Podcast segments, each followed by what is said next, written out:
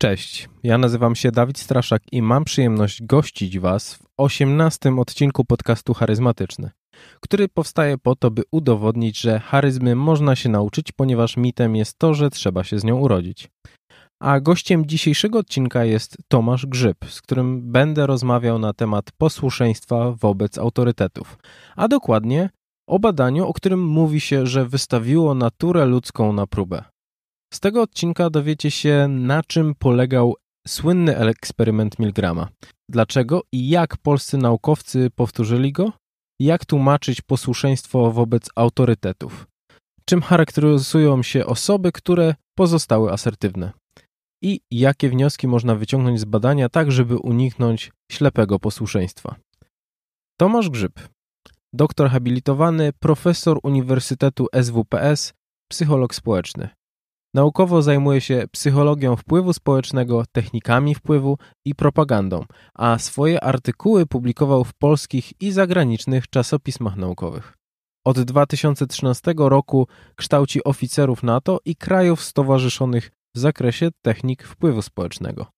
Jeden z najbardziej ciepłych, serdecznych i skromnych ludzi, jakich miałem okazję poznać ale bez niepotrzebnych wstępów zapraszam do wysłuchania tego, czym pan Tomasz się ze mną podzielił. Miłego podcastu.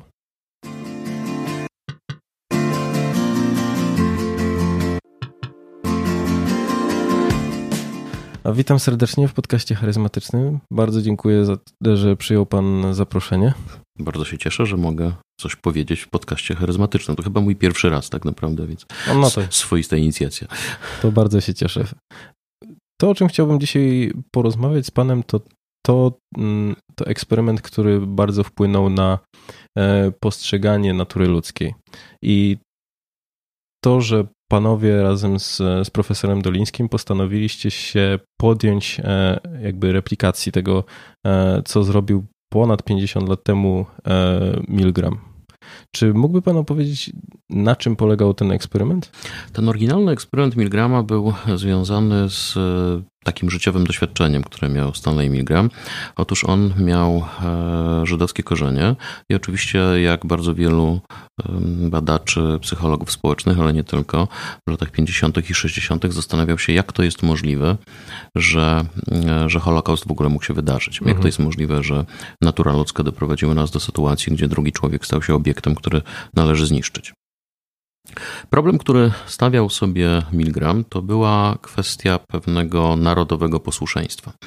Miał taką koncepcję, że Holokaust nie mógłby się wydarzyć w innych krajach niż Niemcy, dlatego że to specyficzne wychowanie, specyficzna mm, specyficzna forma traktowania posłuszeństwa w Niemczech, w Prusach, to był powód, dla którego to wszystko tam się wydarzyło tak łatwo i e, z takim gigantycznym skutkiem. Spróbował stworzyć wobec tego pewien specyficzny sposób pomiaru posłuszeństwa pomiędzy narodami. Chciał stworzyć procedurę, która umożliwi mu dokonywanie pomiarów, a później porównywanie pewnego poziomu posłuszeństwa, uniwersalnego poziomu posłuszeństwa pomiędzy e, krajami, po to, żeby wykazać, czy rzeczywiście tak było, czy rzeczywiście jest tak, że, że Niemcy są bardziej posłuszni niż inne narody. Stworzył wobec tego taką e, procedurę, za chwilę o niej powiem odrobinę więcej. E, procedurę, w której był w stanie to zrobić, był w stanie skłonić ludzi do posłuszeństwa i chciał ją zweryfikować na grupie kontrolnej, to znaczy chciał e, sprawdzić, jaki będzie poziom, poziom posłuszeństwa ludzi wolnych, niezależnych, nie poddających się drylowi, czyli po prostu Amerykanów. Kiedy wykonał te badania w Stanach Zjednoczonych, powtórzę, na grupie kontrolnej, mhm. bo tak chciał Amerykanów traktować, to okazało się, że już nigdy nie pojechał do Niemiec, bo ten poziom posłuszeństwa, który uzyskał, był tak oszałamiająco wysoki, e, że stwierdził, że to nie jest kwestia e, narodowości, to nie jest kwestia wychowania, tylko jest to kwestia pewnego e, naszego wewnętrznego przyzwolenia na posłuszeństwo. Jak ta procedura wyglądała? Można sobie wyobrazić następującą sytuację. Któregoś dnia otwieramy rano gazetę i w tej gazecie widzimy ogłoszenie. Ogłoszenie zachęcające nas do wzięcia udziału w pewnym eksperymencie nad pamięcią. Eksperyment jest psychologiczny, dotyczy pamięci, a więc pewnej zdolności do e, przyswajania i odkodowywania informacji. Wiemy, że za ten eksperyment, za udział w tym badaniu będziemy wynagrodzeni. To badanie e, ma się odbyć w uniwersyteckim budynku. Zgłaszamy się, rejestrujemy, przychodzimy na, mm, na korytarz tego budynku i tam siedzi już inny człowiek, który przedstawia się jako inny uczestnik tego eksperymentu, który także został zachęcony do wzięcia udziału w tym badaniu poprzez ogłoszenie. Po pewnej chwili pojawia się eksperymentator. Tenże eksperymentator jest ubrany w kitel. Pamiętajmy, że są to lata 60., dokładnie 61, 63 rok. Eksperymentator podchodzi do nas i mówi: Panowie, pewnie na badanie, zapraszam, będą panowie pracowali w zespole. Mm, jesteśmy poinformowani, że badanie będzie polegało na tym, że jeden z nas będzie nauczycielem, a drugi będzie uczniem. Zadaniem jednego będzie nauczyć się pewnej partii materiału, a zadaniem drugiego będzie sprawdzenie, jak ta wiedza została przyswojona. Rzeczywiście tak się dzieje. Najpierw dokonuje się losowanie. W myśl tego losowania my stajemy się nauczycielem, to znaczy mamy sprawdzać to, jak nasz uczeń nauczył się tej pewnej partii materiału. Ma on chwilę na to, żeby się przygotować, żeby się nauczyć tych rzeczy. Kiedy mówi tak, jestem gotowy, możemy przystąpić do sprawdzenia. Zostajecie rozdzieleni. E, uczeń przenosi się do innego pomieszczenia. Tam jest podłączany do specjalnego urządzenia, do takiej końcówki elektrycznej, tak moglibyśmy powiedzieć, do pewnych mhm. elektrod. Natomiast my, jako nauczyciele, jesteśmy instruowani, co będzie dalej. Otóż stawia się nas przed taką specjalną maszyną, maszyną, która ma, ma 30 przycisków, który, które są oznaczone kolejnymi cyframi. Najpierw jest 15V, 30V, 45, 60 i tak dalej, aż do 450V. Co więcej, na dole mamy informację, że jest lekki szok, średni szok, silny szok, bardzo silny szok, ekstremalnie silne uderzenie prądem. Te ostatnie klawisze nie są już zupełnie oznaczone, są tylko takie błyskawice narysowane, które sugerują, że coś tam bardzo niedobrego może się dziać. Eksperymentator mówi, y, że naszym zadaniem jest y, sprawdzanie, czy uczeń nauczył się y, właściwego materiału. Za każdym razem, kiedy na nasze pytanie uczeń będzie odpowiadał źle, naszym zadaniem jest naciśnięcie guzika i rażenie prądem tego uczestnika po to, żeby sprawdzić, po to, żeby ukarać go za to, że się nie nauczył właściwie tego materiału. Kiedy popełnia pierwszy błąd nasz uczestnik, naciskamy pierwszy guzik, później popełnia drugi, naciskamy drugi guzik, trzeci. Przy kolejnym, przy kolejnych już takich bardziej zaawansowanych y, y, przyciskach nasz, y, nasz uczeń zaczyna krzyczeć z bólu, jęczeć z bólu, zaczyna krzyczeć w którymś momencie, że boli go serce. E, w końcu zaczyna żądać wypuszczenia go. My najprawdopodobniej, można sobie wyobrazić, że tak zachowywał się przeciętny badany, usiłujemy jakoś zwrócić uwagę eksperymentatora, że dzieje się coś niedobrego, ale on mówi, proszę naciskać przycisk. Twoim zadaniem jest naciskanie przycisku Jesteś tutaj po to, żeby kontynuować ten eksperyment. W którymś momencie słyszymy już tylko uderzenie ciała o podłogę. Mhm. Mówimy, że e, nasz e, uczestnik, nasz uczeń już nie odpowiada, no ale eksperymentator mówi to trudno, brak odpowiedzi to jest zła odpowiedź, naciskaj guziki dalej. No, można sobie wyobrazić, że jest to dość przerażające doświadczenie, kiedy Stanley Milgram opisał tę procedurę amerykańskim psychiatrom, to zapytanie o to, jak wielu z ludzi, którzy będą brali udział w tym badaniu, e, naciśnie ten ostatni guzik, czyli najprawdopodobniej będzie uderzał prądem kogoś, kto już na skutek tego prądu, tych uderzeń nie żyje. Mm, odpowiedzieli, że będzie to w okolicach 1%, dlatego że takie jest rozpowszechnienie psychopatii w społeczeństwie, a zdaniem mhm. tych psychiatrów jedynie psychopata byłby w stanie się posunąć do czegoś takiego. Dość dużym zdziwieniem było to, że kiedy Stanley Milgram zrobił rzeczywiście to badanie, e, to średni odsetek posłuszeństwa wynosił ponad 60%, a zatem większość z pytanych przez niego ludzi e, była w stanie dotrzeć do końca skali e, i porazić śmiertelnie prądem człowieka, który po prostu nie nauczył się kilku sylab. Czyli mamy jakby gwarancję tego, że 450 ten rodzaj napięcia to już jest napięcie śmiertelne dla człowieka? No jeśli pyta Pan o to, czy e, badani byli przekonani o tym, że rzeczywiście człowieka zabili, mhm. to tak. Badania posteksperymentalne, wywiady, które Pytam prowadzono... z tego względu, ponieważ w momencie, kiedy ja byłbym te, w takiej sytuacji, to jedyna sytuacja, którą jestem sobie w stanie wyobrazić, to napięcie, które znajduje się w gniazdku elektrycznym, czyli D230. Jasne. Więc nie jestem pewien, jak to się ma do, do jakby możliwości oddziaływania na czyjeś zdrowie czy życie. To prawda, natomiast proszę zwrócić uwagę, że to, co słyszał badany, no to są krzyki mhm. i cisza, a więc tak naprawdę no nie wyobrażam sobie, żeby mógł inaczej tłumaczyć sobie powód, dla którego zamilczał, zamilknął ten, ten człowiek po drugiej stronie, niż to, że coś mu się bardzo poważnego stało, zwłaszcza, że wcześniej uskarżał się na, na ból serca i na to, że, że to jego serce jest po prostu chore. Więc y, pana pytanie, jak rozumiem, dotyczy takiej, yy, takiego realizmu eksperymentalnego, czyli mhm. tego, na ile ludzie byli rzeczywiście przekonani, że robią coś złego. No, jeśli obserwować ich zachowanie, a są takie nagrania pokazujące, jak zachowywali się ludzie w eksperymencie Milgrama, to raczej nie ma wątpliwości co do tego, że oni doskonale czuli, że robią coś złego, że, że wyrządzają potworną krzywdę osobie po drugiej stronie, e, po drugiej stronie ściany.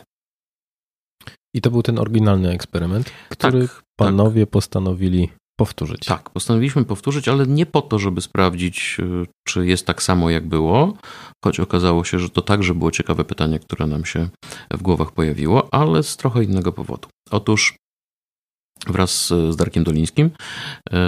Wielokrotnie rozmawialiśmy o tym, jak wyglądał oryginalny eksperyment Milgrama i zwróciliśmy uwagę, że jakiś czas temu, dokładnie w 1985 roku, pojawiła się taka hipoteza sformułowana przez niejakiego Gilberta, który twierdził, że być może jest tak, że powodem, dla którego ludzie byli tak posłuszni, nie był sam fakt posłuszeństwa wobec autorytetu, posłuszeństwa wobec osoby, która mm, od tego, e, tego od nas wymagała, ale to, że ta maszyna, którą zresztą e, możemy tutaj zobaczyć, jest skonstruowana w taki oto sposób, że jeśli naciśniesz jeden guzik, to następny jest większy od tego poprzedniego tylko o 15 V, a więc o bardzo niewielką, bardzo niewielką dawkę, zwłaszcza z perspektywy tego, że jeśli już naciśniesz 300, to 315 wydaje się z tej perspektywy czymś właściwie niespecjalnie różniącym się od tego, co zrobił zrobiłeś wcześniej. A zatem Gilbert postawił pewną hipotezę, która mówi, że gdyby ludzie nie byli tak stopniowo zachęcani do mhm. naciskania tych bardzo wysokich bardzo wysokich wartości, to najprawdopodobniej by odmawiali. E, to znaczy, gdybyśmy sformułowali pytanie tak, e, ten człowiek się e, pomyli i ty naciśniesz guzik, on się myli, a my mówimy proszę naciśnij na przykład dziesiąty guzik, czyli od razu 150 V, to ludzie powinni poczuć pewien dyskomfort i stwierdzić nie, to chyba nie jest w porządku, to, to, to zbyt duża dawka i to może temu człowiekowi zrobić krzywdę.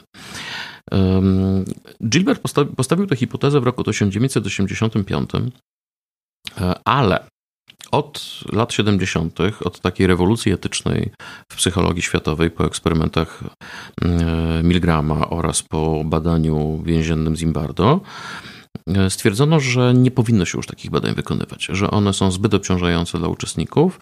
W związku z tym ta hipoteza e, Gilberta pozostawała po prostu niesprawdzona. Natomiast w 2009 roku inny amerykański psycholog, Jerry Berger, e, stworzył przeanalizował raz jeszcze wszystkie, mm, wszystkie eksperymenty Milgrama i zauważył ciekawą prawidłowość. Otóż stwierdził, że właściwie, jeżeli człowiek dociera do dziesiątego przycisku, y, to to jest coś, co on nazywa point of no return, czyli takie miejsce, z którego już nie da się zawrócić. Jeśli dotarłeś do dziesiątego przycisku, to znaczy, że już najprawdopodobniej nie odmówisz następnych mhm. przycisków.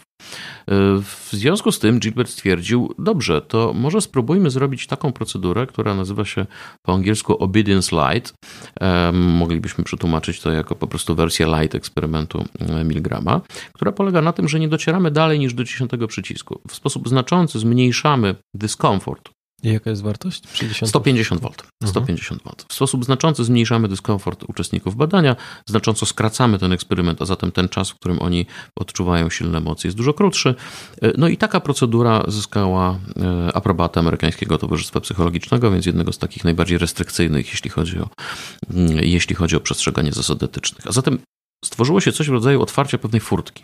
Furtki dla prowadzenia repliki, replikacji eksperymentu, eksperymentu Milgrama. No i postanowiliśmy z tej furtki skorzystać po to, żeby sprawdzić, czy ta hmm, hipoteza e, Stevena Gilberta się sprawdza. I jak wyglądało to w polskich warunkach? W bardzo precyzyjny sposób odtworzyliśmy e, oryginalne, oryginalny przebieg eksperymentu Milgrama. To znaczy, po pierwsze, w, we wrocławskich e, czasopismach, bo cały eksperyment był wykonywany we Wrocławiu, pojawiły się ogłoszenia, które były dokładnie takie same jak w eksperymencie Milgrama. To znaczy, znowu prosiliśmy ludzi o to, żeby e, przeszli do na, na Wydział Psychologii Uniwersytetu SWPS e, we Wrocławiu e, na badania nad pamięcią. Mhm. Oferowaliśmy im wynagrodzenie w wysokości 50 zł. Bardzo precyzyjnie wyliczyliśmy, że 50 zł w Polsce w roku 2016 to jest dokładnie to samo co 4 dolary i 50 centów w Stanach Zjednoczonych w roku 63. Naprawdę uwzględnialiśmy wskaźnik inflacji, parytet siły nabywczej itd. Tak itd. Tak na dodatek postaraliśmy się o to, żeby całe procedury były właściwie dokładnym odzwierciedleniem tego, co było w, w warunkach miligrama. No, z jedną zmianą już nie nosiliśmy kitla, to znaczy mhm. ten, ten symbol autorytetu e, laboratoryjnego w eksperymencie miligrama już tutaj nie, nie występował. Nasz profesor e, nosił po prostu marynarkę, krawat i e, etykietkę na szyi, która mówiła, że jest profesorem psychologii. Mm, właściwie na tym kończyły się różnice, oprócz oczywiście takich zmian proceduralnych, polegających na tym, że po pierwsze docieraliśmy tylko do dziesiątego przycisku, tak jak to było zaproponowane przez, przez Jerego Bergera. E, no oraz oczywiście, e, e, oraz oczywiście to, że, że całe, cała procedura miała miejsce w języku polskim, no ale to są rzeczy, które są, które są nieuniknione. Wykonywaliśmy różne warianty. To nie jest tak, że my chcieliśmy po prostu powtórzyć eksperyment Milgrama, tak jak wspominałem. Wykonywaliśmy taki wariant, w którym e, sprawdzaliśmy hipotezę Gilberta, czyli chcieliśmy sprawdzić, co się dzieje wtedy, kiedy ludzi e, poprosimy o naciśnięcie od razu e, wysokiego, wysokiej wartości, 150 V, czyli dziesiąty przycisk. Od razu uchylę rąbka tajemnicy, że później poszliśmy odrobinę dalej i poprosiliśmy o naciśnięcie 15 przycisku, gdzie było 235 mhm. V paradoksalnie jest to nawiązanie do tego, o czym Pan wspominał, to znaczy Pan mówił o tym, że e, takim punktem odniesienia zawsze jest dla nas to, co jest w gniazdku elektrycznym. 220-230 V rzeczywiście stwierdziliśmy, że być może to jest tak, że jeśli to jest wartość poniżej tych 230, to ludzie postrzegają ją jako, no, może nieprzyjemną, ale z całą pewnością nie taką, która mogłaby człowieka zabić. Każdy z nas kiedyś dotknął przetartego y, y, y, kabla od żelazka albo, albo przy wymianie żarówki gdzieś tam dotknął oprawki, a więc jest to rzecz, która, która po prostu się nam przytrafia. Więc chcieliśmy te granice przekroczyć. No i od razu powiem, że to nie, nie zmieniało zachowania naszych mhm. badanych, to znaczy wszyscy wszyscy nie mieli specjalnego problemu z naciśnięciem tego, tego przycisku wtedy, kiedy ich o to e, prosiliśmy. Inny wariant, który robiliśmy, który wydawał mi się bardzo ciekawy, i wydawał się nam niebywale obiecujący, jeśli chodzi o wyniki, to był wariant, w którym prosiliśmy o um, uderzanie prądem kobiety. Otóż e, w oryginalnych badaniach Miligrama to zawsze był mężczyzna. Nigdy nie było tak, żeby postawić kobietę na miejscu ucznia stwierdziliśmy, że prawdopodobnie będzie to trudniejsze zadanie i rzeczywiście odrobinę tego efektu się pojawiło, to znaczy nieco trudniej e, było uderzać prądem kobietę niż mężczyznę, mniej więcej trzy razy trudniej, ale ciągle większość osób i tak chciała kobietę uderzyć prądem, e, niezależnie od tego, że e, no, oczywiście była to rzecz bardzo dla nich trudna. Ale mówiąc trzy razy trudniej, ma pan na myśli to, że częściej musieli być motywowani przez. Nie, że w warunkach męskich e, dwa razy odmówiono, mhm. natomiast w warunkach kobiecych odmówiono sześć razy, czyli mhm. jakby trzykrotnie więcej osób odmawiało wtedy, kiedy była to kobieta. E, natomiast to ciągle są bardzo, bardzo niskie wartości. Tak? Jeżeli weźmiemy pod uwagę, że wszystkich osób w każdym warunku było 20, no to widzimy, że ciągle to nie jest, ciągle to nie jest dużo. Mhm. A czy osoba, która e, raziła, uderzała prądem, e, widziała osobę, która, którą uderzała właśnie? Widziała ją przed wejściem do mhm, laboratorium. ale w samym trakcie? Ale w trakcie nie. I tak, tak samo było też w eksperymencie Milgrama. Oczywiście były takie warianty eksperymentu Milgrama, w którym, w którym e, widzieli się nawzajem. Był nawet taki wariant eksperymentu, kiedy zadaniem nauczyciela było przy pomocy takiej wielkiej gumowej rękawicy, którą zakładał sobie na dłoń, dociskanie dłoni ucznia do takiej metalowej płytki podłączonej do prądu. Czyli mhm. bardzo wyraźnie skracano dystans pomiędzy nauczycielem a uczniem i to rzeczywiście zmniejszało poziom posłuszeństwa. Kiedy człowiek miał docisnąć dłoń drugiego człowieka i razić go prądem niejako bezpośrednio, to było to dla niego trudniejsze niż w wariancie, e, w którym nie widzieli się, w którym słyszeli się tylko przez ścianę, ale mimo wszystko było to ciągle e, więcej osób niż tych, którzy e, odmawiali. A czy poza wariantem związanym z różnicami płci jeszcze jakieś interesujące, które panowie przedsięwzięli? My tych wariantów zrobiliśmy naprawdę sporo. Powstała z tego książka, którą nie bez kozery nazwaliśmy Posłuszni do bólu, bo ten ból był tam e, dosyć częsty. Oczywiście był to ból wyobrażony, ja o tym nie powiedziałem na początku, ale myślę, że wszyscy słuchacze zdają sobie sprawę z tego, że e, w istocie nikt nie był tak naprawdę rażony prądem, e, że to, co zrobiliśmy, to tylko stworzyliśmy wyobrażenie tego, że mhm. ktoś razi kogoś prądem. Człowiek, który był uczniem, zawsze był aktorem wynajętym przez nas, po to, żeby odpowiednio krzyczał i w odpowiednich momentach mylił się udzielając odpowiedzi na pytanie. E, zrobiliśmy takie badanie, które nam wydawało się niebywale obiecujące, to znaczy postawiliśmy taką hipotezę, że ludzie wykażą się większą refleksyjnością, większą skłonnością do odmawiania wtedy, gdy będą czuli, że istnieje możliwość rewanżu. To znaczy, kiedy będą mieli e, realną bądź wyobrażoną wizję tego, że ktoś, kto siedzi w tej chwili jako uczeń, za chwilę stanie się nauczycielem i on także będzie mógł razić mnie prądem. A więc skonstruowaliśmy taki eksperyment, gdzie w instrukcji mówiliśmy, naszym uczestnikom, że teraz ty jesteś nauczycielem, ale później wasze role się zmienią, ale później się zamienicie miejscami. E, sądziliśmy, że to zachęci ludzi do większej refleksyjności. Niestety tak się nie stało. Okazało się, że ludzie ciągle wykonywali polecenia eksperymentatora w bardzo wysokim stopniu. E, wykonaliśmy jeszcze jeden wariant, e, taki, w którym trochę inaczej płaciliśmy uczestnikom badania. Otóż można sobie wyobrazić, że człowiek, który już na wstępie otrzymuje wynagrodzenie, było to przypomnę 50 zł, i otrzymuje informację, że to wynagrodzenie należy do niego i że nikt mu już tych pieniędzy nie zabierze. Oczywiście wie, że może przerwać w dowolnym momencie eksperyment, bo taką informację otrzymał, zresztą otrzymał ją w wersji pisemnej, musiał podpisać zobowiązanie do tego, że wie, co się będzie tutaj działo i że zdaje sobie sprawę z tego, że w każdym momencie bez żadnych konsekwencji może przerwać ten eksperyment. W końcu o to nam chodziło, żeby ten eksperyment był przerwany. Mm, ale proszę zwrócić uwagę, że kiedy ktoś daje nam pieniądze, to my się czujemy zobligowani do wykonania pewnej pracy. Jeżeli ktoś nam zapłaci za coś z góry, to my mamy poczucie, że skoro już wziąłeś pieniądze, no to powinieneś się teraz wywiązać z tego, do czego się zobowiązałeś. Zresztą było to dosyć częste. Ci ludzie, z którymi my później rozmawialiśmy, z którymi rozmawiał psycholog kliniczny po to, żeby sprawdzić, czy e, ich stan psychiczny jest w porządku, czy nic im się nie stało po wzięciu udziału w, tego badaniu, w, w, w tym badaniu.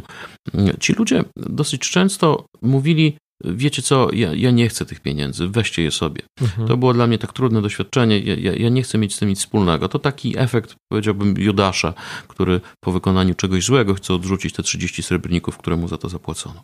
To zresztą była bardzo często reakcja tych osób, które które odmawiały, które w którymś momencie przerywały.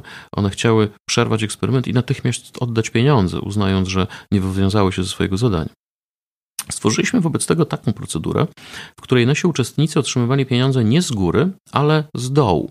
To znaczy, najpierw poinformowaliśmy ich, że procedura będzie wymagała od nich naciśnięcia przycisku, ale mówiliśmy też, że za każdy naciśnięty przycisk będą otrzymywali 5 zł. Czyli jeżeli nacisniesz przycisk, to my do takiej karty wypłat, którą ludzie mieli przed sobą, dopisywaliśmy 5 zł. Było 10 przycisków, 5 zł dawało razem 50 zł. Suma była dokładnie taka sama jak w eksperymencie w wersji standardowej.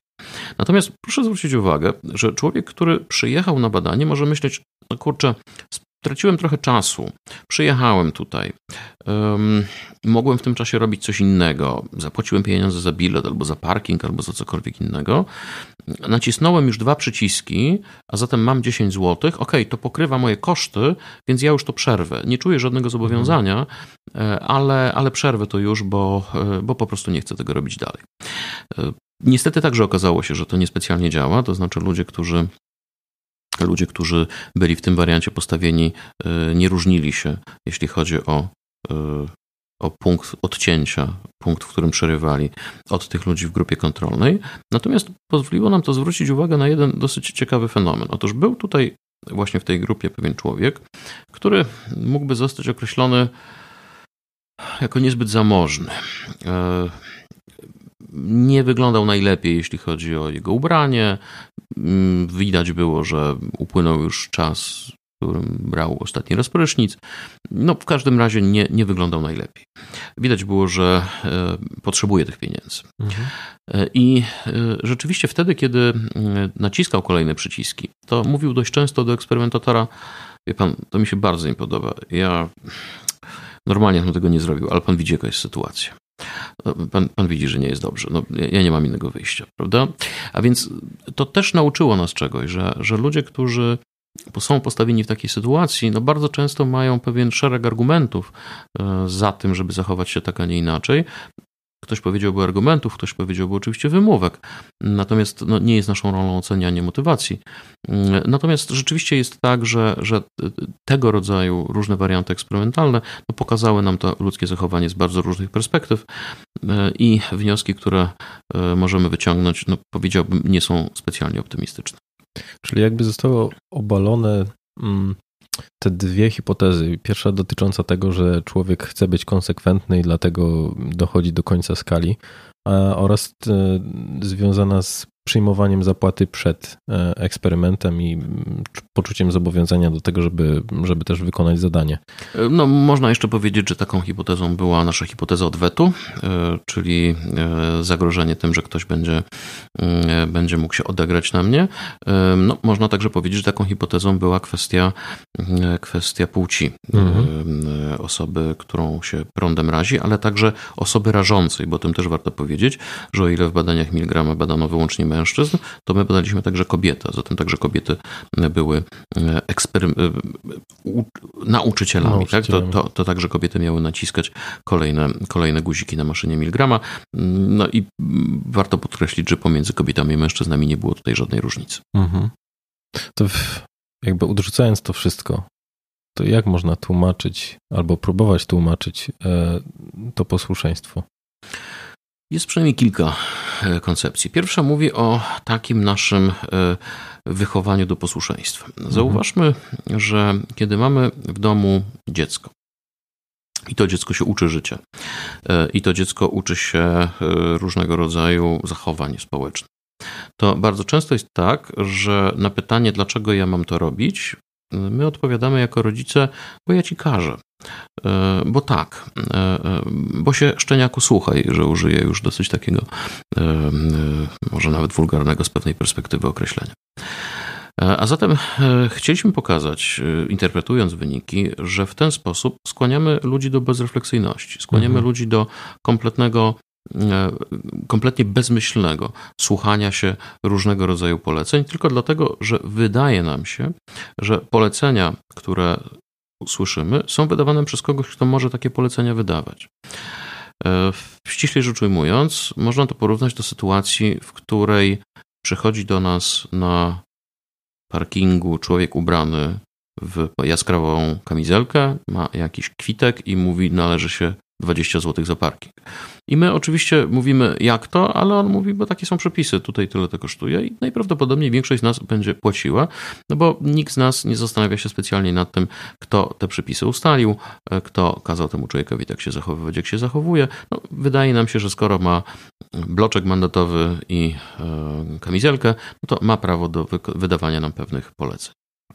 Zauważmy, że coś takiego jest oczywiście z perspektywy społecznej adaptacyjne. To znaczy, my nie musimy się za każdym razem zastanawiać, kto y, wydał nam polecenie zatrzymania się na przejeździe kolejowym, albo kto ten znak tutaj ustawił, albo kto stworzył takie reguły, że e, wchodzimy do autobusu tylko jednym wejściem w tych miastach, gdzie, gdzie takie przepisy obowiązują i to nam oczywiście znacząco ułatwia życie, ale są takie sytuacje, w których takie bezrefleksyjne i bezwzględne posłuszeństwo po prostu jest szkodliwe i my pokazaliśmy w naszym eksperymencie, że my do takiego bezrefleksyjnego e, posłuszeństwa jesteśmy zdolni. To jest pierwszy wniosek.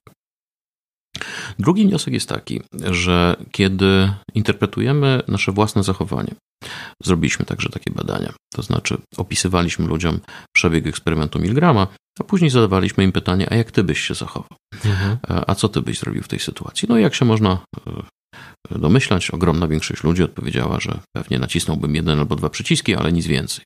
A zatem ludzie znacząco nie doszacowywali swojego posłuszeństwa w takiej sytuacji. Dlaczego tak się dzieje? Otóż my najczęściej, myśląc o sobie samych albo o zachowaniu innych ludzi, przeceniamy czynniki wewnętrzne, e, czynniki związane z tym, co jest w nas. Myślimy, ja nie jestem takim człowiekiem, który coś takiego zrobił. Myślimy o ludziach, którzy wzięli udział w eksperymencie Milgrama i prawdopodobnie przynajmniej w swoich własnych głowach, zabili drugiego człowieka prądem, jako o jakichś specjalnych ludziach o skłonnościach psychopatycznych. Myślimy o nich, to są jacyś dziwni ludzie, ja zachowałbym się inaczej. Nasze badania pokazują, że to nieprawda, że najprawdopodobniej olbrzymia większość z nas, naprawdę z nielicznymi wyjątkami, zachowałaby się dokładnie tak samo. I to paradoksalnie jest wniosek optymistyczny. Dlaczego tak myślę? Zauważmy, że kiedy stwierdzilibyśmy, że są ludzie dobrzy i są ludzie źli, e, i na przykład 60% ludzi w eksperymencie Milgrama, a zatem, jeżeli założymy, że to była próba losowa, 60% z nas to są ludzie źli, to musielibyśmy powiedzieć, że jesteśmy źli po prostu, że tak jest. E, I niewiele możemy z tym zrobić. Natomiast jeżeli mówimy o tym, że to sytuacja sprawia, że my jesteśmy tacy, a nie inni, to jesteśmy w stanie w taki sposób konstruować sytuację dookoła nas, sytuację społeczną, e, żeby nigdy nikomu nie dawać władzy nad drugim człowiekiem, a w każdym razie, żeby nie była to władza absolutna. Nieoczekiwanie wyniki, o których mówię, stały się niebywale aktualne ze względu na e, różne przemiany w naszym kraju, e, o których może nie mówmy, bo nie jest to audycja na tematy polityczne. Natomiast myślę, że powinniśmy zawsze o tym pamiętać, że, że to nie my do końca decydujemy o tym, jak się zachowamy, że to w olbrzymiej części jest wpływ różnego rodzaju bodźców sytuacyjnych.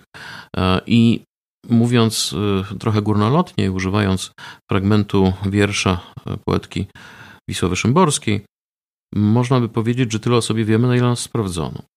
To nieoczekiwanie jest dość y, ważne z perspektywy, o której mówimy, dlatego że jeden z naszych badanych, my bardzo uważnie słuchaliśmy tego, co oni mieli do powiedzenia po, po wzięciu udziału w eksperymencie.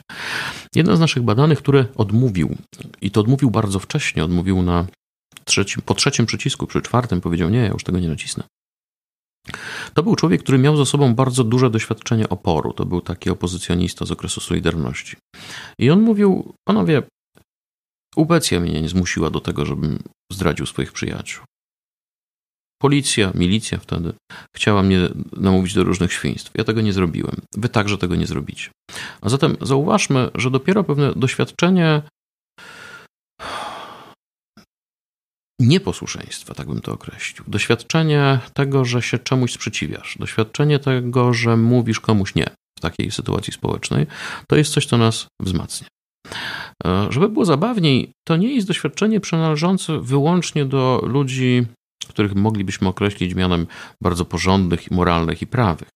Jednym z uczestników naszego badania był człowiek którego najprawdopodobniej na ulicy chcielibyśmy ominąć, z którym nie chcielibyśmy mieć nic wspólnego. To był taki młody mężczyzna, bardzo dobrze zbudowany, w takiej specyficznej czapce charakterystycznej dla Trójkąta Bermudzkiego we Wrocławiu. No taki syn tamtych okolic, ulicy Trauguta, e, wytatuowany z takimi płomieniami na szyi, które zachodziły na fragment podbródka. Już w trakcie mm, instrukcji zdradzał pewne objawy zdenerwowania, kiedy e, eksperymentator wytłumaczył, że jego zadaniem będzie naciskanie guzików i rażenie prądem człowieka wtedy, kiedy się pomyli. Powiedział, kurwa, przecież to jest jakieś głupie, dlaczego ja mam niby razić prądem kogoś tylko dlatego, że czegoś nie umie. Bardzo mi się to nie podoba. Nie był specjalnie grzeczny, ale widać było, że to mu e, robi pewien problem. I to był człowiek, który odmówił. Mhm. I to był człowiek, który w którymś momencie powiedział: Wsadźcie sobie w dupę wasze, wasze pieniądze, ja nie będę tego robił. Kiedy wytłumaczyliśmy, e, na czym rzecz polegała e, i kiedy, kiedy on się dowiedział, dlaczego ten eksperyment wygląda tak, a nie inaczej, powiedział rzecz, którą prawdopodobnie będę pamiętał do końca życia. Powiedział, co wy, kurwa, myślicie, że jak ja mam sznyty na ryju, to ja muszę od razu bić niewinnego człowieka? I być może był to człowiek, który w innych okolicznościach wbiłby nam nóż pod żebro albo ukradł nam portfel. Ale w, tym konkretnej, w tej konkretnej sytuacji on się zachował niebywale honorowo. Hmm. To znaczy on pomyślał, ja nie mam nic do tego człowieka po drugiej stronie i nikt mnie nie będzie zmuszał do tego, żebym robił mu krzywdę. I można sobie wyobrazić, że ten człowiek ze względu na swoją drogę życiową e, a widać było, że nie było łatwo. To był także człowiek, który na różnych etapach swojego życia doświadczał tego, że musiał się opierać. Być może nie jest to taki opór jak w przypadku tego opozycjonisty, o którym mówiłem, ale też jest to jakieś doświadczenie oporu. I e, paradoksalnie prowadzi nas to do dość optymistycznego wniosku, że jeśli chcielibyśmy na przykład ludzi młodych w szkołach, może studentów, może no już nie gimnazjalistów, ale licealistów, uczyć nieposłuszeństwa, to musielibyśmy pokazać im, jak to wygląda. Musielibyśmy ich zachęcić do stawiania siebie samych w sytuacji, w której oni mieliby to nieposłuszeństwo okazać. Oczywiście ktoś mógłby powiedzieć, no dobrze, ale my jako wychowawcy młodzieży, jako rodzice raczej chcemy, chcemy mieć posłusznych, posłuszne dzieci, posłusznych uczniów, posłusznych studentów. A więc myślę, że musimy się zgodzić z tym, że, że nie powinniśmy tak stawiać tej sprawy, że w, powinniśmy uczyć nie tyle posłuszeństwa czy nieposłuszeństwa, ale raczej pewnej refleksyjności. Tego, że kiedy masz coś zrobić, to zastanów się, dlaczego masz to zrobić, zastanów się, kto na tym korzysta i zastanów się, czy czasem pewne prawa człowieka naprzeciwko ciebie albo twoje własne nie są w tym momencie łamane. Mhm. No, ciekawa sentencja. A wracając jakby do kwestii związanych z e, kolejnymi możliwościami, dlaczego ludzie są posłuszni względem autorytetu, bo to, co e, zaciekawiło mnie podczas lektury książki, to nawet taki drobny szczegół, e, o którym panowie wspomnieli, jakim było to, że autorytet był miły. Mhm. E, to prawda. E, wydaje się, że gdyby e, na przykład zrobić wariant badania, w którym eksperymentator zachowuje się w sposób okrutny, na przykład, no, wyobrażam sobie teraz, że mógłby na oczach uczestnika badania testować ten aparat na jakiejś myszce i razić ją prądem, sprawdzając, mhm. czy on działa. A zatem już w pewnym sensie promowałby swój wizerunek jako osoby, która jest zdolna do okrucieństwa, to być może to zmniejszałoby e, poziom, e, poziom posłuszeństwa. E, wyobrażam sobie, że gdyby to była osoba o mniejszym autorytecie, co to oznacza? No, gdyby to było badanie, które nie jest realizowane na uczelni, ale jest realizowane dla firmy, która chce sprawdzić posłuszeństwo swoich pracowników. Oczywiście w tym wariancie musielibyśmy informować ludzi o tym, że badamy nieposłuszeństwo, ale, ale właśnie zdolność do zapamiętywania różnych rzeczy. A więc wyobrażam sobie, że gdyby tak było, to to posłuszeństwo także powinno się zmniejszać. I w istocie Stanley Milgram zrobił taki wariant swojego eksperymentu, który nazywał się wariantem Bridgeport. Ten wariant Bridgeport był wykonywany nie na uniwersytecie, ale w takiej dzielnicy przemysłowej, w takim starym domu, e, który przypominał wszystko, tylko nie uniwersytet. I okazywało się, że rzeczywiście wtedy ten poziom posłuszeństwa maleje, choć nie maleje do zera. To ciągle było kilkadziesiąt procent ludzi, którzy nawet w takich warunkach byli e, skłonni do rażenia prądem drugiego człowieka. A zatem takim kolejnym tropem interpretacyjnym, e, pozwalającym nam na stwierdzenie, dlaczego ludzie są tak posłuszni, byłoby to, że oni chcą pomóc nauce. E, że oni uznają, że tutaj nie może się stać nic tak naprawdę złego. No w końcu jest naukowiec, psycholog, człowiek, który przynajmniej z definicji powinien pomagać innym ludziom, więc jeśli on takie badanie robi, to najprawdopodobniej nic złego tutaj nikomu stać się nie może. My oczywiście zadawaliśmy pytanie naszym badanym, czy pan nie myśli, że na przykład nawet psycholog, nawet profesor mógłby być człowiekiem złym, który na pewnym etapie swojego, e, swojej kariery naukowej no, zaczyna robić złe rzeczy. No, okazywało się, że to się trudno przybijało do świadomości naszych badanych, oni raczej nie dopuszczali do siebie takiej myśli. Wracając jeszcze do e, kwestii osób badanych, to ile ich było w sumie w całym eksperymencie? Jak się wydaje, my dość starannie przejrzeliśmy literaturę e, psychologiczną. Najprawdopodobniej, najprawdopodobniej wykonaliśmy największy program badań od czasu eksperymentu Milgrama. Mhm. My przebadaliśmy ponad 200 osób w różnych wariantach eksperymentalnych, a zatem no, to było ponad 200 osób i to, co jest dosyć ważne z perspektywy interpretowania wyników, które osiągnęliśmy, to jest to, że e, my stajemy e, stajemy w sprzeczności wobec takiego ogólnego nurtu, który w ostatnich latach niestety w psychologii dominuje, który każe robić badania głównie na studentach, zwłaszcza mhm. na studentach psychologii. Wedle takich analiz jakiego Stewarta około 83% badań psychologicznych jest wykonywanych na studentach psychologii, e, co oznacza, że tak zwanych zwykłych ludzi e, badamy bardzo mało. Ktoś może powiedzieć, no dobrze, czym się student psychologii różni od zwykłego człowieka? Mogę Państwu powiedzieć z ręką na sercu, że różni się i to bardzo. W bardzo y, wielu aspektach, no chociażby, na, chociażby w aspekcie płci. To znaczy, y, o ile przeciętny człowiek jest z 50% szansą albo kobietą, albo mężczyzną, o tyle studentów psychologii jest około 15%. Studentów w sensie studentów męskich. A zatem no, jest szereg różnic, które mm, nie pozwalają nam w bezpośredni sposób generalizować wyników uzyskanych na studentach na całą populację.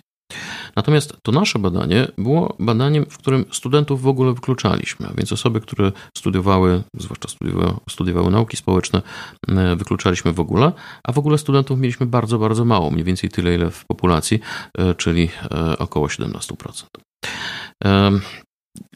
A zatem musimy pamiętać, że badanie, które wykonaliśmy, było wykonane po pierwsze na stosunkowo dużej próbie, ponad 200 osób, a po drugie była to próba bardzo różnorodna. Od ludzi dobrze wykształconych, którzy byli znakomicie ubrani i którzy przychodzili tutaj absolutnie nie po 50 zł, ale po pewną satysfakcję e, i, i po pomoc, e, ale właściwie bardziej należałoby powiedzieć z pomocą udzielaną nauce, po ludzi, dla których te 50 zł było kwestią przeżycia kilku najbliższych dni, bo i tacy się zdarzali, choć muszę przyznać, że nie było ich jakoś specjalnie wielu. A zatem mieliśmy pełny przekrój społeczny od ludzi świetnie ubranych do gorzej ubranych, od ludzi bardzo dobrze wykształconych do ludzi wykształconych słabo, od ludzi pracujących umysłowo do pracowników fizycznych. I myślę, że to jest jedna z największych zalet tego badania, że próba, którą przebadaliśmy, była tak bardzo różnorodna. Mhm. A sam eksperyment od momentu wejścia e, jakby do sali, mhm. przeczytania instrukcji dla, dla osoby, która była nauczycielem, e, mniej więcej ile trwało? Do, powiedzmy, jeżeli mhm. osoba dochodziła do, do tego dziesiątego Wszystko przycisku. trwało od 30 do 40 minut. O, czyli to całkiem jakby spodziewałem się, że to będzie krótsze. Więc... Od 30 do 40 minut. Najpierw trzeba było wypisać e, specjalne, świadome zgody na wzięcie udziału w badaniu, mhm. pobrać cały pobrać należność, e, czyli te 50 zł, o których wspominałem, wysłuchać instrukcji. E, później była taka faza, w której to także dosyć ważne, być może warto to podkreślić, że właściwie jedyną osobą uderzoną prądem w całym badaniu był nauczyciel. A zatem ta osoba, która później miała naciskać guziki, głównie z tego powodu, że musieliśmy mu albo jej udowodnić, że ta maszyna rzeczywiście działa, że ona mhm. pracuje. My rzeczywiście e, wykorzystywaliśmy maszynę, która generowała prąd elektryczny o stosunkowo niskim napięciu, taki, który był pokazaliśmy to w badaniach pilotażowych, nieprzyjemny, ale nie bardzo bolesny. Czyli mhm. po prostu chcieliśmy najpierw ludziom pokazać, że ten, że ten sprzęt działa. Później musieliśmy dać chwilę um, uczniowi na to, żeby się wyuczył I który tego to wszystkiego. był przycisk mniej więcej? Trzeci. To trzeci. był zawsze trzeci przycisk. Mhm. Tak. A więc ludzie byli przekonani, że są uderzeni prądem o napięciu 45 V. I jak najczęściej, bo ponieważ domyślam się, że podczas e, w momencie, kiedy eksperyment się kończył, to znaczy albo e, sytuacja, dana, dany badany doszedł do, do, do dziesiątego przycisku, albo też odmówił mhm. i on musiał odmówić cztery razy, tak? Tak, Jeżeli dobrze e, musiał cztery razy potwierdzić swoją decyzję. Kiedy odmawiał po raz pierwszy, e, eksperymentator mówił proszę kontynuować, jeżeli powiedział znowu nie, usłyszał eksperyment wymaga, żeby pan kontynuował. Jeżeli mówił znowu nie, słyszał pana rolą w tym eksperymencie jest naciskanie przycisku mhm. i na koniec słyszał, jeśli jeszcze raz odmówił, nie ma pan innego wyjścia, proszę naciskać przycisk. To było dokładnie tak samo jak w eksperymencie, w eksperymencie Miligrama. Ale muszę powiedzieć, że kiedy już się człowiek zaczął opierać, mhm. czyli kiedy już powiedział nie, nie nacisnę, to oczywiście dawało się w niektórych wypadkach go przekonać, żeby ciągle naciskał, ale najczęściej było tak, że jednak już zostawał na, na swoim nie. Czyli kolejne, e, kolejne ponaglenia raczej go zachęcały do tego, żeby trwać w swojej decyzji, niż przekonywały do tego, żeby jednak ten przycisk, e, jak to poznania, poznaniacy, nadusić. Mhm. No to, co dla mnie było ogromnie zaskakujące, to um, fakt, że w trakcie wykonywania tego pole, polecenia, e, jakim było wciskanie poszczególnych przycisków, e, ja zakładałem, kiedy pierwszy raz usłyszałem o tym eksperymencie, że ludzie po prostu robili to z kamienną twarzą. Mhm. A z tego, co, co się orientuję, no to była też walka wewnętrzna. Takich ludzi, którzy robili to absolutnie bez emocji, było niewielu. E, dosłownie kilku mhm. na te 200 przebadanych osób. Najczęściej to byli ludzie, którzy walczyli z sobą, których pot, strach, e, lęk o tą drugą osobę mm, można było wręcz usłyszeć. To, to jest coś niezwykłego, kiedy, e, kiedy słychać w słuchawkach, e, jak człowiek się denerwuje, jak zmienia mu się oddech, mhm. jak zupełnie inaczej zaczyna funkcjonować w sytuacji takiego bardzo silnego pobudzenia. Więc to było tak, że ci ludzie rzeczywiście przeżywali katusze, tak mógłbym to określić. Ale mimo wszystko to robili. Mimo wszystko te przyciski ciągle, ciągle naciskali. E, jednym z zarzutów, które formułowano wobec eksperymentu Milgrama i które także mogłyby być, przynajmniej teoretycznie, choć nigdy się tak nie zdarzyło, e, sformułowane wobec naszego badania, było to, że nie mamy stuprocentowej pewności, tak przynajmniej mówiono o badaniu Milgrama, że ludzie wierzyli w to, że ten sprzęt działa. Mhm. Oczywiście to e, założenie jest, przynajmniej z mojej perspektywy, dość bzdurne, bo wystarczy popatrzeć na filmy pokazujące, jak ci ludzie się zachowują. Tak się nie zachowuje człowiek, który w to nie wierzy. E, ale my wykorzystaliśmy inny pomysł. E, Darek Doliński wpadł na takie znakomite, moim zdaniem, rozwiązanie, polegające na tym, że tuż po naciśnięciu ostatniego przycisku albo po odmowie naciskania przycisków kolejnych, zadawał pytanie, jak pan, pani sądzi, czy go boli czy ją boli w tym wariancie z kobietą. E, zauważmy, że to jest bardzo sprytne, dlatego że gdybyśmy zapytali, czy sądzi pan, że ta osoba była naprawdę e, rażona prądem, to to aktywizuje schemat, może było inaczej. E, może było tak, że, że to jest coś absolutnie wymyślonego. Natomiast pytanie, czy go boli, jest bardzo trafnym ekologicznym pytaniem o to, czy ty uważasz, że w tym eksperymencie zadawałeś człowiekowi bólu. I muszę powiedzieć, że na te dwieście kilkanaście osób, chyba 218 dokładnie, które przebadaliśmy, osób, które, które stwierdziły nie, mam poczucie, że coś tu jest nie tak, były dwie. E, my oczywiście wykluczyliśmy ich e, wyniki z, z badań. Mhm. A zatem ta trafność eksperymentalna, trafność takiego realizmu eksperymentalnego była rzeczywiście w naszym badaniu bardzo wysoka. Ale cały czas było połączenie jakby uczeń i nauczyciel słyszeli tak. się. Tak. Czy zdarzało się, że mm, nauczyciel pytał, czy wszystko u ciebie w porządku? E, ucznia? To jest bardzo dobre pytanie. Dlaczego? Ponieważ jeszcze, żebyśmy mhm. mieli tylko słuszność, e, samo badanie e, wyglądało w taki sposób, że e, jeżeli dobrze pamiętam, że to były sylaby, tak. na określoną sylabę mhm. Uczeń miał prezent... odpowiedzieć inną sylabą, która nie była, nie było żadnego logicznego związku, one nie tworzyły razem zdania, nie tworzyły słowa. Mhm. To były po prostu bezsensownie połączone ze sobą sylaby. Jeśli ktoś ma powiedzieć ba, to ty masz powiedzieć fe na przykład. Mhm. Tak? Nie tworzy to żadnego słowa, nie ma żadnego sensu, nie ma znaczenia. To jest bardzo dobre pytanie, dlatego że e, mówimy tutaj głównie o posłuszeństwie, będącym konsekwencją bezrefleksyjności, będącym konsekwencją braku namysłu, braku refleksji nad własnym zachowaniem. Zauważmy, że ludzie, którzy brali udział w naszym badaniu, byli wtłoczeni w pewien schemat eksperymentalny. Jednocześnie z tego schematu można było bardzo łatwo wyjść. Albo mówiąc nie, nie biorę udziału w tym badaniu, mam tego dosyć, nie będę sprawiał przy, przykrości temu drugiemu człowiekowi, albo, tak jak Pan przed chwilą zasugerował, przenosząc relacje pomiędzy mną a nim na nieco inny poziom. Mogłem na przykład, będąc nauczycielem, zapytać ucznia, czy ty się zgadzasz na wzięcie udziału w tym badaniu? Czy ty nie masz ochoty się wycofać?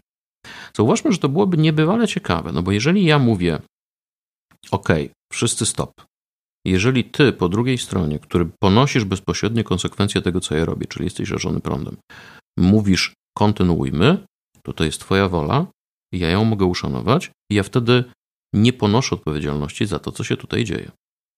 Jeżeli ty mówisz nie, chcę się wycofać, to wtedy wycofujemy się z tego eksperymentu razem. Więc było to dosyć proste. Tak? Y, to by nam rażąco zaburzało wyniki badania, bo takie osoby musielibyśmy oczywiście wyrzucić ze schematu eksperymentalnego, mhm. ale jednocześnie y, było, byłoby bardzo poważnym y, wyjściem poza pewien schemat eksperymentalny. Byłoby dowodem na to, że ktoś się zachował bardzo refleksyjnie. I takie sytuacje się zdarzały, ale było ich dosłownie kilka. Mhm. Bardzo niewiele osób stwierdzało, spróbujmy zrobić coś inaczej. Bardzo niewiele osób miało w sobie na tyle refleksyjności, żeby powiedzieć stop, ja będę kontynuował, ale tylko pod warunkiem, że ta druga osoba także tego chce. Zresztą była, miała miejsce taka dosyć interesująca sytuacja e, pewnej kobiety, która rzeczywiście, tak jak pan post e, sugeruje, postąpiła, to znaczy zapytała um, ucznia, e, czy u pana wszystko w porządku i czy pan chce kontynuować badanie.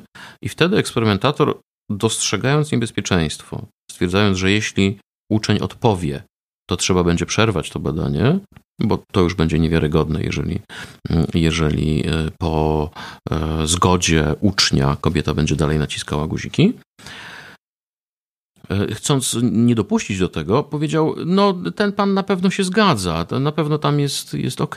Na co pani bardzo spokojnie, ale jednocześnie niebywale stanowczo powiedziała: To, co pan mówi, mnie nie interesuje. Interesuje mnie to, co mówi ten pan po drugiej stronie. Ja od mhm. niego muszę usłyszeć, że wszystko jest dobrze i że możemy kontynuować ten eksperyment.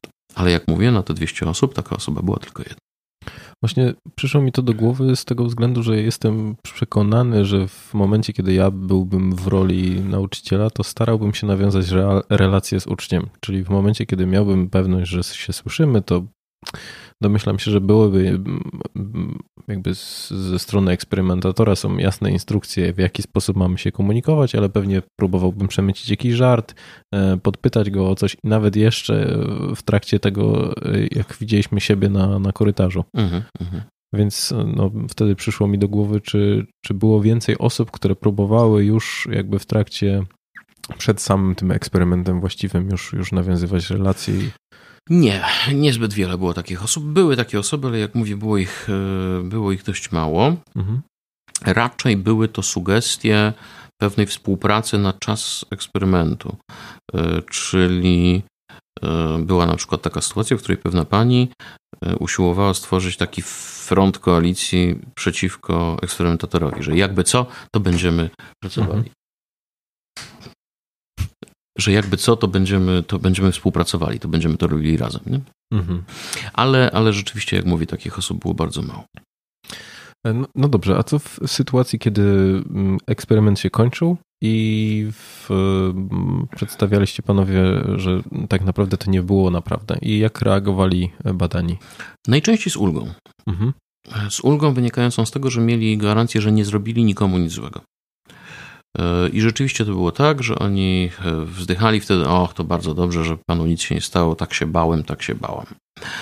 E, kiedy wyjaśnialiśmy, jakie były prawdziwe cele tego badania, kiedy przepraszaliśmy ich, kiedy sprawdzaliśmy, jak się czują, to najczęściej mówili, no to było trudne. To było dla mnie bardzo złe doświadczenie. To nie było przyjemne. E, ale z drugiej strony mówili, no ja rozumiem, że inaczej nie dało się tego zrobić, że przecież, e, że przecież to nie jest e, łatwe, żeby stworzyć procedurę, w której zachęcamy mhm. ludzi do takiego zachowania.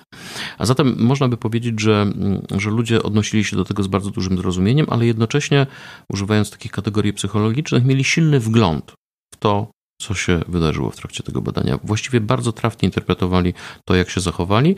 No oczywiście w wielu y, sytuacjach musieliśmy ich wręcz pocieszać, mówiąc, że no tak, y, byłeś posłuszny, byłaś posłuszna, wykonałaś, wykonałaś to, o co prosiliśmy, ale pamiętaj, że olbrzymia większość ludzi robi podobnie. Być może to jest zresztą y, pewien sposób na e, wyobrażenie sobie siebie w innych sytuacjach i na skłonienie nas samych do refleksji, czy czasem może w mniej sztucznej, ale jednak e, podobnej, jeśli chodzi o wymóg posłuszeństwa sytuacji, ja nie zachowałem się nie zachowałbym się e, podobnie jak tutaj, czy czasem nie zrobiłbym pewnego świństwa e, wtedy, kiedy ktoś odpowiednio by do mnie podszedł. Mhm.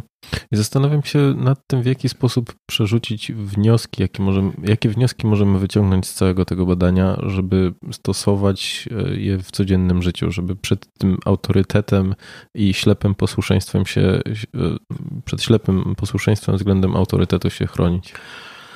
Myślę, że przede wszystkim powinniśmy pamiętać o tym, że w żadnym momencie wnioskowania nie powinniśmy wyciągnąć przekonania, że ludzie są źli mhm. z definicji. To bardzo ważne, dlatego że z takim przekonaniem niczego nie możemy zrobić. Jeżeli byśmy stwierdzili, że ludzie to są po prostu złe istoty z definicji, no to właściwie musielibyśmy się pożegnać z naszym światem takim, jak go rozumiemy, no bo nie dałoby się w nim żyć. Wniosek, który płynie z naszego badania, to przede wszystkim to, że w pewnych określonych sytuacjach jesteśmy w stanie skłonić ludzi do robienia złych rzeczy. Jaki z tego morał? No, bardzo prosty. Musimy tak tworzyć sytuacje społeczne, żeby w każdej z nich był pewien bezpiecznik. Mhm. Taki, który pozwala e, na niedopuszczenie do sytuacji pełnej kontroli jednego człowieka nad drugim. To pierwsza rzecz. Druga rzecz, że powinniśmy się szkolić, ale nie szkolić w posłuszeństwie czy nieposłuszeństwie. Każda z tych, e, każda z tych skrajności, ślepe posłuszeństwo i ślepe nieposłuszeństwo, jest szkodliwa. To, w czym powinniśmy się wzmacniać, to jest pewien krytycyzm i refleksyjność, czyli podchodzenie do zadań, które stają przed nami w życiu, podchodzenie do różnego rodzaju oczekiwań, które mają ludzie wobec nas, w sposób jak najbardziej refleksyjny. Ja oczywiście stawiam taką hipotezę, że prawdopodobnie więcej zła w historii świata wyrządzili ludzie skrajnie posłuszni niż skrajnie nieposłuszni. E, I e, to nieposłuszeństwo może się światu czasami bardzo opłacać. W naszej książce, w naszej książce razem z profesorem Dolińskim wskazujemy, że można w historii świata znaleźć przynajmniej dwie sytuacje, kiedy ludzie nieposłuszni e, uratowali go. Kiedy nieposłuszeństwo pewnego radzieckiego kontrolera ruchu lotniczego doprowadziło do sytuacji, w której uniknęliśmy III wojny światowej. E, I takich sytuacji można trochę wskazywać. E, możemy mówić o japońskim konsulu, e, którego nazwisko brzmiało Chiune Siguhara, a który w sposób nieposłuszny wobec własnego rządu wydawał wizy obywatelom polskim pochodzenia żydowskiego, umożliwiające im ucieczkę do Japonii. A zatem to, co przede wszystkim powinniśmy wyciągnąć, przynajmniej z naszej perspektywy, z wyników tego badania, to to, żeby wzmacniać sobie krytyczne myślenie, wzmacniać sobie poczucie refleksyjności i podejmować decyzje w oparciu o racjonalne przesłanki, a nie o to, jak wygląda, jaki stopień przed nazwiskiem, bądź jaki mundur na sobie ma człowiek, który nas prosi o wykonanie jakiejś konkretnej czynności. No bo był pan świadkiem bardzo wyjątkowych zdarzeń jako osoba, która tworzyła ten eksperyment. Co najważniejszego wyciągnął pan dla siebie? Hmm. Myślę, że takich sytuacji było przynajmniej kilka. To były reakcje ludzi na, na informację o tym, że nic nikomu nie zrobili. E, to były sytuacje, w których ludzie orientowawszy się już y, w prawdziwym charakterze tego badania, y, potrafili przenieść y, wnioski na takie codzienne życie. Mhm. Był na przykład człowiek, który był budowlańcem i który, kiedy wytłumaczyliśmy mu już, co się stało i w jakim eksperymencie brał udział, powiedział: Wie pan co? To trochę jak u mnie na budowie, bo w sumie, jak ja mam coś robić na wysokościach, to powinienem mieć i szelki, i specjalną uprząż, i powinienem być zabezpieczony. No i cały inny szereg różnych przepisów BHP powinien zostać spełniony. A majster mi mówi, nie, nie, nie, nie pierdziel, tylko idź na górę. Mhm. No, a to się może kiedyś źle skończyć, to ja bym się musiał zastanowić nad tym. Nie? A zatem tego rodzaju sytuacje były rzeczywiście yy, poruszające. I myślę, że, że to zostanie w nas na zawsze. Ja akurat mam bardzo duże szczęście, że w swoich badaniach najczęściej tworzę sytuacje, w których ludzie, prawdziwi ludzie, w prawdziwych, naturalnych środowiskach, no są doprowadzani do różnych sytuacji, w których niekoniecznie chcieliby się znaleźć. I oczywiście można mieć wątpliwości, etyczne dotyczące tego, czy to jest właściwe postępowanie. I ja się czasem z takimi wątpliwościami etycznymi sam mierzę, ale jednocześnie to jest niebywale pouczające, żeby widzieć, że człowieka można zachęcić do e, olbrzymich świństw, do niebywałej krzywdy wyrządzanej drugiemu człowiekowi, ale także można z niego wydobyć bardzo dużo wielkości, takiego poczucia empatyzowania z drugim człowiekiem, tego, że ludzie potrafią się nawzajem o siebie troszczyć. Że ta sama osoba, co pokazują źródła historyczne, bo akurat w naszym eksperymencie z przyczyn obiektywnych nie mogliśmy tego wykazać, ale ta sama osoba w niektórych sytuacjach może być absolutnym draniem, e, który robi krzywdę drugiemu człowiekowi, ale może okazać się bohaterem. Mhm. Może okazać się kimś, kto wyciąga pomocną rękę i robi to wbrew sobie, wbrew okolicznościom, wbrew temu wszystkiemu, co dookoła niego się dzieje. A zatem to, co my pokazujemy i to, co myślę, że powinniśmy zapamiętać, to jest ta potężna siła sytuacji, w której się znajdujemy. I co jeszcze jest dla nas bardzo poważną nauczką, to, że jeżeli będziemy tworzyli sytuację, w której jeden człowiek będzie miał władzę nad drugim człowiekiem i będzie to władza prawie że absolutna, z taką czasami mamy do czynienia, to prędzej czy później z olbrzymią dozą pewności dojdzie do jakichś wynaturzeń i dojdzie do strasznych rzeczy. I myślę, że przed tym powinniśmy się po prostu chronić. No, pięknie podsumowanie, więc y, to wszystkie pytania dotyczące eksperymentu z mojej strony, mhm. chyba że przychodzi panu coś do głowy. Nie, myślę, że powiedzieliśmy naprawdę dużo. Nie? E, dobrze, proszę mi powiedzieć e, pytanie, które zadaję mhm. wszystkim gościom. Czym dla pana jest charyzma?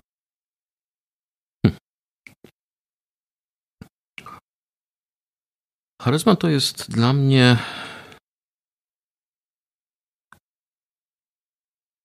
sposób, w którym człowiek może zmieniać zachowanie innych ludzi, nawet niekoniecznie coś bardzo yy, wyrafinowanego robiąc. Mhm.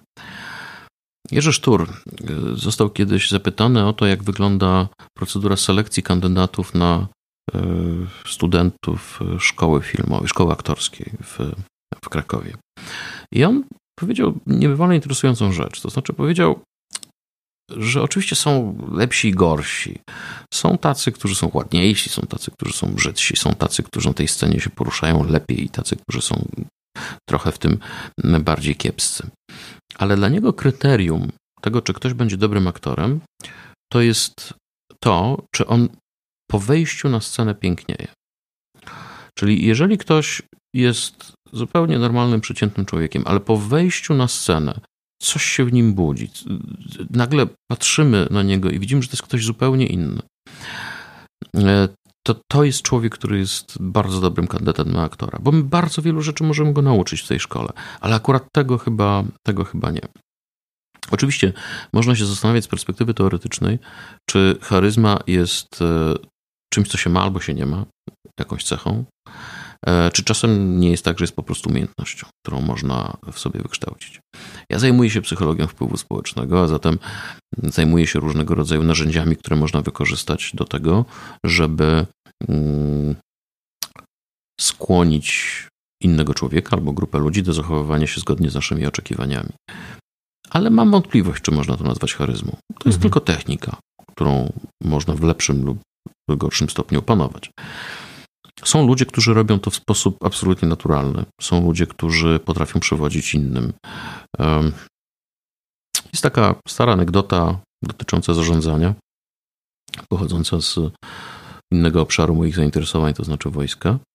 E, anegdota o pewnym oficerze, który miał w czasie II wojny światowej w armii brytyjskiej e, ze 100 osób, które miał przed sobą, wyłonić 20 dowódców drużyn.